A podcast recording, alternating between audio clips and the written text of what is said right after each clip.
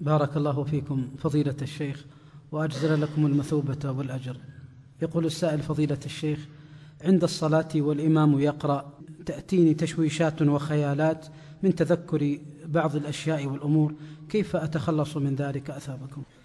بسم الله الحمد لله والصلاة والسلام على خير خلق الله وعلى آله وصحبه ومن والاه. أما بعد فأوصيك أولا بالدعاء وثانيا بالأخذ بالأسباب. سل الله عز وجل أن يرزقك الخشوع في صلاتك وأن يجعل صلاتك تامة غير ناقصة واجتهد في هذا الدعاء خاصة في مظان الإجابة. وتجعل هذا الأمر هما فإن الله إذا أراد أن يسعد عبده جعل الآخرة أكبر همه وأمر الآخرة يستقيم بالدين. وعمود الدين الصلاة. فإذا اهتممت واغتممت بخشوعك في صلاتك وأصبح يعني لك هذا الأمر شيئا كثيرا أكثرت من الدعاء. سبحان الله العظيم. يهدم على الرجل منزله وتتعطل سيارته وتذهب تجارته ويخسر ما يخسره من دنياه فيحمل هما عظيما ربما جلس يتحدث به عمره كله ويهدم دينه وتنقص صلاته ولربما صلى الصلاة وما كتب له عشر معشارها من الأجر ولا يسأل عن ذلك شيئا. ستمضي إلى الله وتقف بين يدي الله وتسأل عن حق الله ستسأل كيف وقفت بين يديه وكيف قرأت كتابه وكيف سبحته ولذلك من نوقش الحساب عذب فمن علم الصلاة وما أدراك ما الصلاة وشعر من قرارة قلبه أنها هي حظه من هذه الدنيا بعد الشهادتين وأنها موقفه بين يدي ملك الملوك وإله الأولين والآخرين موقف بين يدي من أحياه وكان ميتا وأطعمه وكان ولم يزل جائعا وهداه وكان ولم يزل ضالا. يقف بين يدي ملك الملوك وإله الأولين والآخرين وقد أنعم عليه بهذا الموقف فدعاه وكأن لسان الحال تشريف وتكريم فإذا به يقف بين يدي الله فيأتيه عدو الله لكي يحول بينه وبين الله فيأخذ به ذات اليمين وذات الشمال. والله مطلع علينا وناظر إلينا. فلا إله إلا الله اللهم ارحم ضعفنا واجبر كسرنا. والله إن القلب لا ينكسر والنفس تتألم. هل شعرت؟ أن هذه الصلاة حق لملك الملوك. هل شعرت يوم من الأيام أنها رأس المال وأنها نور القبر وأنها نور الحشر وأنها الثبات على الصراط؟ هل شعرت أنها الوسيلة إلى الله وأنها شافعة لك عند الله؟ والله ثم والله الذي لا إله غيره ولا رب سواه. لم نندم على الدنيا وما فيها ولكن نندم أننا نخرج من الدنيا وما قدرنا الله حق قدره. بكى الإنسان على ما فاته من حطام لا يسوي شيئا سينزع منه كيوم ولدته أمه. يبكي على الدنيا وشهواتها وملذاتها ومصائبه في أهله وماله وولده. ولا يبالي بحق الله. وكان السلف الصالح رحمهم الله إذا فاتت الصلاة جلس الرجل منهم يبكي وربما عزي كما يعز الرجل الذي فقد شيئا من أهله.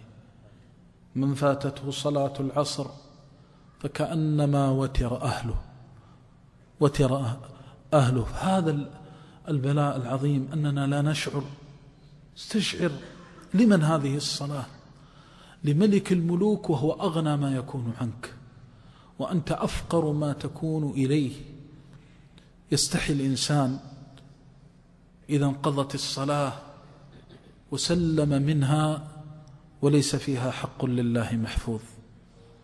والله إنها لمصيبة. كان علي زين العابدين إذا توضأ أحمر واصفر وتغير وجهه فيقال ما الذي يعتريك عند الوضوء؟ فيقول ألا تدرون من أناجي؟ من أناجي؟ أناجي ربي وخالقي ورازقي. به أعود وإليه ألتجي. لو أنك تلتجئ إلى شيء حاشا كضرب للمثل لأحسنت ما بينك وبين ذلك الشيء فكيف وأنت في جميع أمورك وشؤونك لا حول لك ولا قوة إلا بالله. يشرفك ويكرمك. فهذه الصلاة ينعم بها عليك من أجل أن تناديه. ولذلك قام السعداء قام الخاشعون فأدوا حق الله في خشوعهم. قام الراكعون الساجدون المخبتون قام الذين عرفوا ربهم. فإذا قالوا الله أكبر هانت عليهم الدنيا وما فيها.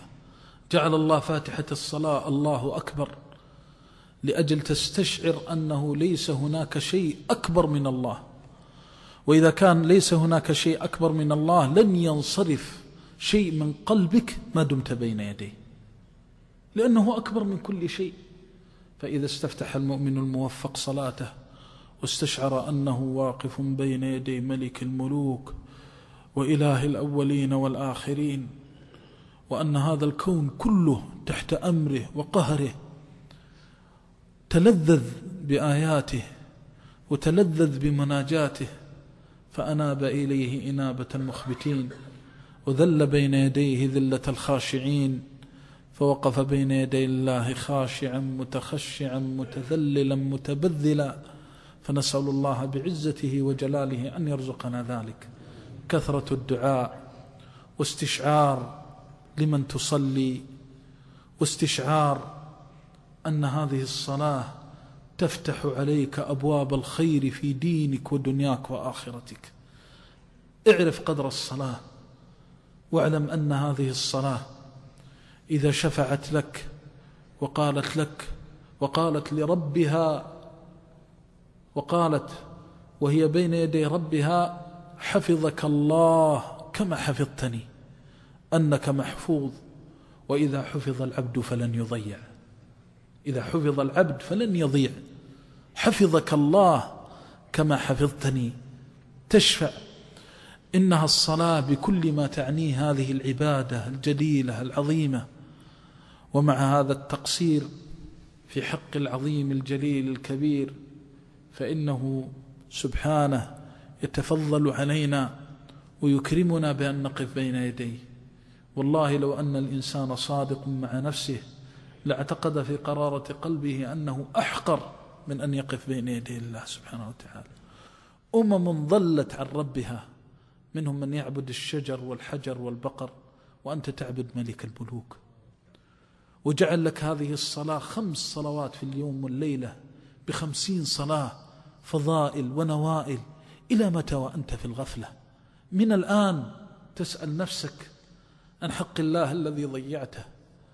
من الآن تحاسب نفسك في حق الله الذي ستسأل عنه وتحاسب بين يدي الله عنه. أول ما تحاسب عنه من عملك الصلاة.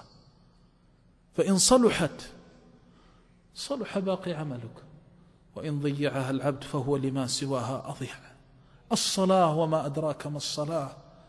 شهد خير الأمة ورسولها بأبي وأمي صلوات الله وسلامه عليه. الذي فتح عليه بالصلاة والزكاة والصوم والعبادة والقيام والإنابة. فأخبر عليه الصلاة والسلام أن هذه الدنيا كلها جعل الله له قرة عينه فيها في الصلاة.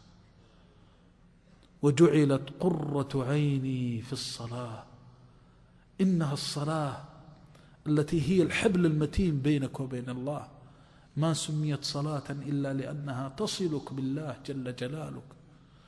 الصلاة التي فيها القرآن والتسبيح والتحميد والتكبير والتشهد شهادة التوحيد وفيها التوحيد بجميع أنواعه. الصلاة هذه العبادة الجليلة من الآن تحتقر نفسك وتمقتها في جنب الله وتحاسبها وتسألها ما الذي قمته من حق هذه العبادة. أولا تحرص إذا استطعت أن لا يؤذن لها إلا وأنت في المسجد فافعل. فإذا وفقت لأن لا يؤذن لها إلا وأنت في المسجد ازددت قربا من الله فقلت اللهم بلغني أن أبكر إليها قبل الأذان. فإذا وفقت لذلك قل اللهم بلغني أن أكون من المرابطين فأنتظر الصلاة بعد الصلاة. فذلكم الرباط فذلكم الرباط. ألا أنبئكم بما يمحو الله به الخطايا ويرفع به الدرجات؟ قلنا بلى يا رسول الله. قال كثرة الخطى إلى المساجد. الله أكبر. محو الخطايا ورفعة الدرجات جاءت فيه هذه العبادة الجليلة الكريمة كثرة الخطى إلى المساجد وإسباغ الوضوء على المكاره وانتظار الصلاة بعد الصلاة فذلكم الرباط فذلكم الرباط كلها في الصلاة الثلاث كلها في الصلاة إسباغ الوضوء على المكاره هذا في الصلاة في طهارتها فمعناه أنك ستكون من السعداء الذين غفرت ذنوبهم. ورفعت درجاتهم جعلنا الله وإياكم منهم. إسباغ الوضوء على المكاره وكثرة الخطى إلى المساجد وانتظار الصلاة بعد الصلاة حالة الكمال. فإذا وفقت أنك تدخل المسجد فقل يا رب وفقني أن أكون في الصفوف الأول. أن لا تصلي وراء ظهر إنسان ما أمكنك. إن استطعت أن تبلغ الصف الأول فقل يا رب لا يسبقني إلى الصلاة أحد. كان عبد الله بن مسعود يدخل إذا دخل المسجد يوم الجمعة رأى ثلاثة سبقوا قال أربعة ورابع أربعة ليس ببعيد وخامس أربعة ليس ببعيد. فهذا يدل على أنهم كانوا يتمنون أنه يدخل المسجد وليس فيه أحد. لا يزال العبد يتقرب إلى الله بهذه الوسيلة. حتى يعلو إلى الدرجات العلى في الصلاة. فإذا رزقت الصف الأول سألت الله عز وجل من قرارة قلبك ألا يجعلك أشقى المصلين. تدخل المسجد من اليوم تجعل في نفسك هذا الشعور؟ أن تدخل المسجد وكان لسان حالك يقول يا رب لا تجعلني أشقى عبادك. اللهم اجعلني أسعد عبادك في هذه الصلاة. تحمل همها. تصور لو صلت أمة في مسجد فكنت أقربهم إلى الله. تصور إذا صليت في المسجد وصعدت صلاتك ففتحت لها أبواب السماء إليه يصعد الكلم الطيب والعمل الصالح يرفعه فتعجل إلى ربك بالأعمال الصالحة. تحاسب نفسك. فإذا دخلت المسجد ووفقت إلى الصف الأول إلى التبكير تسأل الله من كل قلبك يا رب ارزقني الخشوع في صلاتي. أن يرزقك الله تدبر القرآن. فإذا استفتح الإمام القرآن فقال الحمد لله رب العالمين بفاتحة الكتاب. عشت هذه السورة العظيمة التي والله الذي لا إله غيره ولا رب سواه.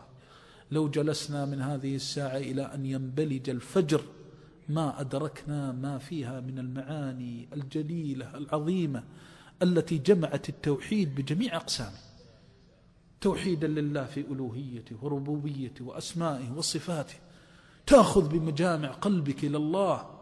تدخل إلى الصلاة مهموما مغموما بمجرد أن تقول الحمد لله رب العالمين. تنقشع عنك الهموم وتذهب عنك الغموم. وإذا بك في عالم غير العالم الذي كنت فيه جنة في الدنيا قبل جنة الآخرة. جعلت قرة عيني في الصلاة. قرة عيون الموحدين قرة عيون الخاشعين قرة عيون الصادقين قرة عيون المعظمين لإله الأولين والآخرين. قرة عيون قربهم ربهم إليه. هؤلاء هو القوم الذين ربما دخل الواحد منهم مرقع الثوب مزري الحال لكنه عند الله بمكان لو أقسم على الله لأبره. الصلاة الصلاة بكل ما تعنيه هذه العبادة الجليلة الكريمة أن تستشعر ما فيها ومن الآن تحاسب نفسك. كل صلاة تصليها تقول أين مكاني؟ وثق ثقة تامة إذا أردت الخشوع في الصلاة والقيام بحقوقها. إذا حسبت هذه النفس الأمارة بالسوء كل ما صليت نظرت أين مكانك في صلاتك. وأنك كل ما ما زلت تتقدم إلى ربك وحالك إلى الأصلح فاعلم. أنك قريب من رضوان الله عز وجل. إذا وجدت أن كل يوم ينعم الله عليك فيصلح لك حال في الصلاة وتقترب من الله أكثر تتألم وينفطر قلبك لو أذن المؤذن ولست في المسجد. تتألم على فوات الصف الأول. تتألم على آيات قرأها الإمام ولم تتدبرها. تتألم إذا لفظ لسانك ونبست بشفتيك. آية من كتاب الله وأنت لم تستشعر معناها. تحاسب نفسك حسابا شديدا في هذا الأمر لأنه قيام حياتك وسعادتك. لا يزال خيرها وبرها عليك حتى تفتح عليك أبواب الرحمات. وتسير من أقرب الناس إلى الله بعلو الدرجات وغفران الذنوب والسيئات. إن من عباد الله من صلى وزكيت صلاته وكملت حتى تسلم منها فخرج من ذنوبه كيوم ولدته أمه. إن من عباد الله من صلى فوصله الله. علم الله من قربه من قلبه من قرارة قلبه أنه صادق في موقفه بين يدي الله. فما سأل الله إلا أعطاه وما استعاذ به إلا حماه وكفاه. دخل خائفا فسلم آمنا. واسترحم ربه فكان مذنبا فسلم من صلاته مغفورا مرحوما. ومنهم ومنهم واستعينوا بالصبر والصلاة وإنها لكبيرة إلا على الخاشعين. اللهم اجعلنا من الخاشعين. الله أكبر إنها لكبيرة. تحتاج إلى جهاد تحتاج إلى مجاهدة. أي دنيا هذه الدنيا التي صرفتنا عن ملك الملوك أف وتف وتبا لها من دنيا. أي مال وأي بنون كان معك حينما كنت في ظلمات ثلاث؟ ربك يسألك الخشوع بين يديه يسألك أن تتدبر أن تتفكر في الآيات. فتأخذك التجارة وتسوقك العمارة حتى تخرج من الصلاة بلا شيء. اللهم إنا نعوذ بك من هذه الخسارة. هذا حال الخسارة. إذا رأت عيناك إذا أردت أن ترى بعينيك رجلا خاسرا في دينه فانظر إلى من ضيع صلاته. الله الله في هذه الصلاة. كل يوم تحاسب نفسك. بل في كل صلاة تصليها تحاسب نفسك. فإذا حاسبتها تأمل رحمك الله إذا أصبحت تصلي ولست راض عن صلاتك. فينظر الله إليك بعد الصلاة. وقلبك منكسر ولسان حالك يقول يا رب أضعت من الصلاة ما أضعت فاجبر كسري وارحم ضعفي وافعل بي وافعل بي فيحبك الله. يحبك إذا اعتذرت من الذنب قبل المعذرة.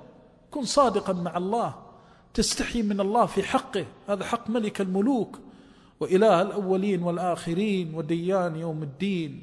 إنهم السعداء. إنهم الأولياء الأتقياء الذين ناجوا ربهم وذلوا بين يدي الله تتجافى جنوبهم عن المضاجع يدعون ربهم خوفا وطمعا ومما رزقناهم ينفقون. لا يزال هؤلاء الراكعون الساجدون الذين زكاهم الله من فوق سبع سماوات. وذكر, وذكر عباده بما أعد لهم من المكرمات فلا تعلم نفس ما أخفي لهم من قرة أعين. إن المحافظة على الفرائض يسهل قيام الليل يسهل كثرة الصلوات ولا يزال عبدي يتقرب إلي بالنوافل حتى أحبه فإذا أحببته كنت سمعه الذي يسمع به. أوصيك بالدعاء أوصيك بتعظيم لما بتعظيم أمر الصلاة وقدر الصلاة أوصيك بالأخذ بالأسباب التي تعينك على الخشوع من احتقار الدنيا وتعظيم الآخرة. وأوصيك بقصر الأمل لأن الله تعالى يقول وإنها لكبيرة إلا على الخاشعين وكأن سائلا سأل من هم الخاشعون يا رب العالمين؟ قال الذين يظنون أنهم ملاقوا ربهم وأنهم إليه راجعون. أكثر الناس خشوعا وأتم الناس خضوعا من أكثر من ذكر الآخرة. الذي يكثر من زيارة القبور والتدبر والتفكر في حالها وحال أهلها الذي ينظر إلى حقارة الدنيا وحقارة أهلها كيف أنهم عزوا وبزوا وارتفعوا ثم جاءهم الموت فأخرجوا منها كيوم ولدتهم أمهاتهم. إنها لكبيرة إلا على الخاشعين الذين يظنون يظنون هنا كما يقول أئمة التفسير الظن هنا بمعنى اليقين. أن يوقنون يقينا لا شك فيه ولا مرية أنهم إلى ربهم راجعون. نعم إذا أقمت تفكرت دائما في ساعة خروجك من الدنيا وتفكرت دائما في ساعة دنوك وإدلائك لقبرك وتذكرت دائما وأنت موسد في لحدك أن هذه الصلاة نور لك في اللحود وأمان لك يوم البلا والدود وأنها قربى لك إلى الرحيم الودود عندها تخشع بقلبك كاملا وتفر إلى الرحيم الودود فرار الصادقين فرار الخاشعين. إنه الخشوع الذي لا يأتي بالتشهي ولا بالتمني ولا بمدح النفس ولا بالغفلة عن النفس. ولكن يأتي بالمحاسبة والمجاهدة بعد توفيق الله جل جلاله. وكثرة الدعاء وسؤال الله أن يهب العبد قلبا خاشعا وقل كما قال نبي الأمة ورسول الرحمة بأبي وأمي صلوات الله وسلامه عليه الرحمة المستاة الرحمة المهداة والنعمة المستاة. قل اللهم إني أسألك قلبا خاشعا وقل كما قال اللهم إني أعوذ بك من قلب لا يخشع. اللهم إنا نسألك الخشوع فيها وأن ترزقنا أن ترزقنا قلوبا خاشعة وأعينا من خشيتك دامعة. اللهم ارزقنا الإخلاص لوجهك وابتغاء ما عندك. اللهم املأ قلوبنا باليقين بك والتوكل عليك وتعظيمك. حق تعظيمك إله الأولين والآخرين. سبحان ربك رب العزة عما يصفون وسلام على المرسلين.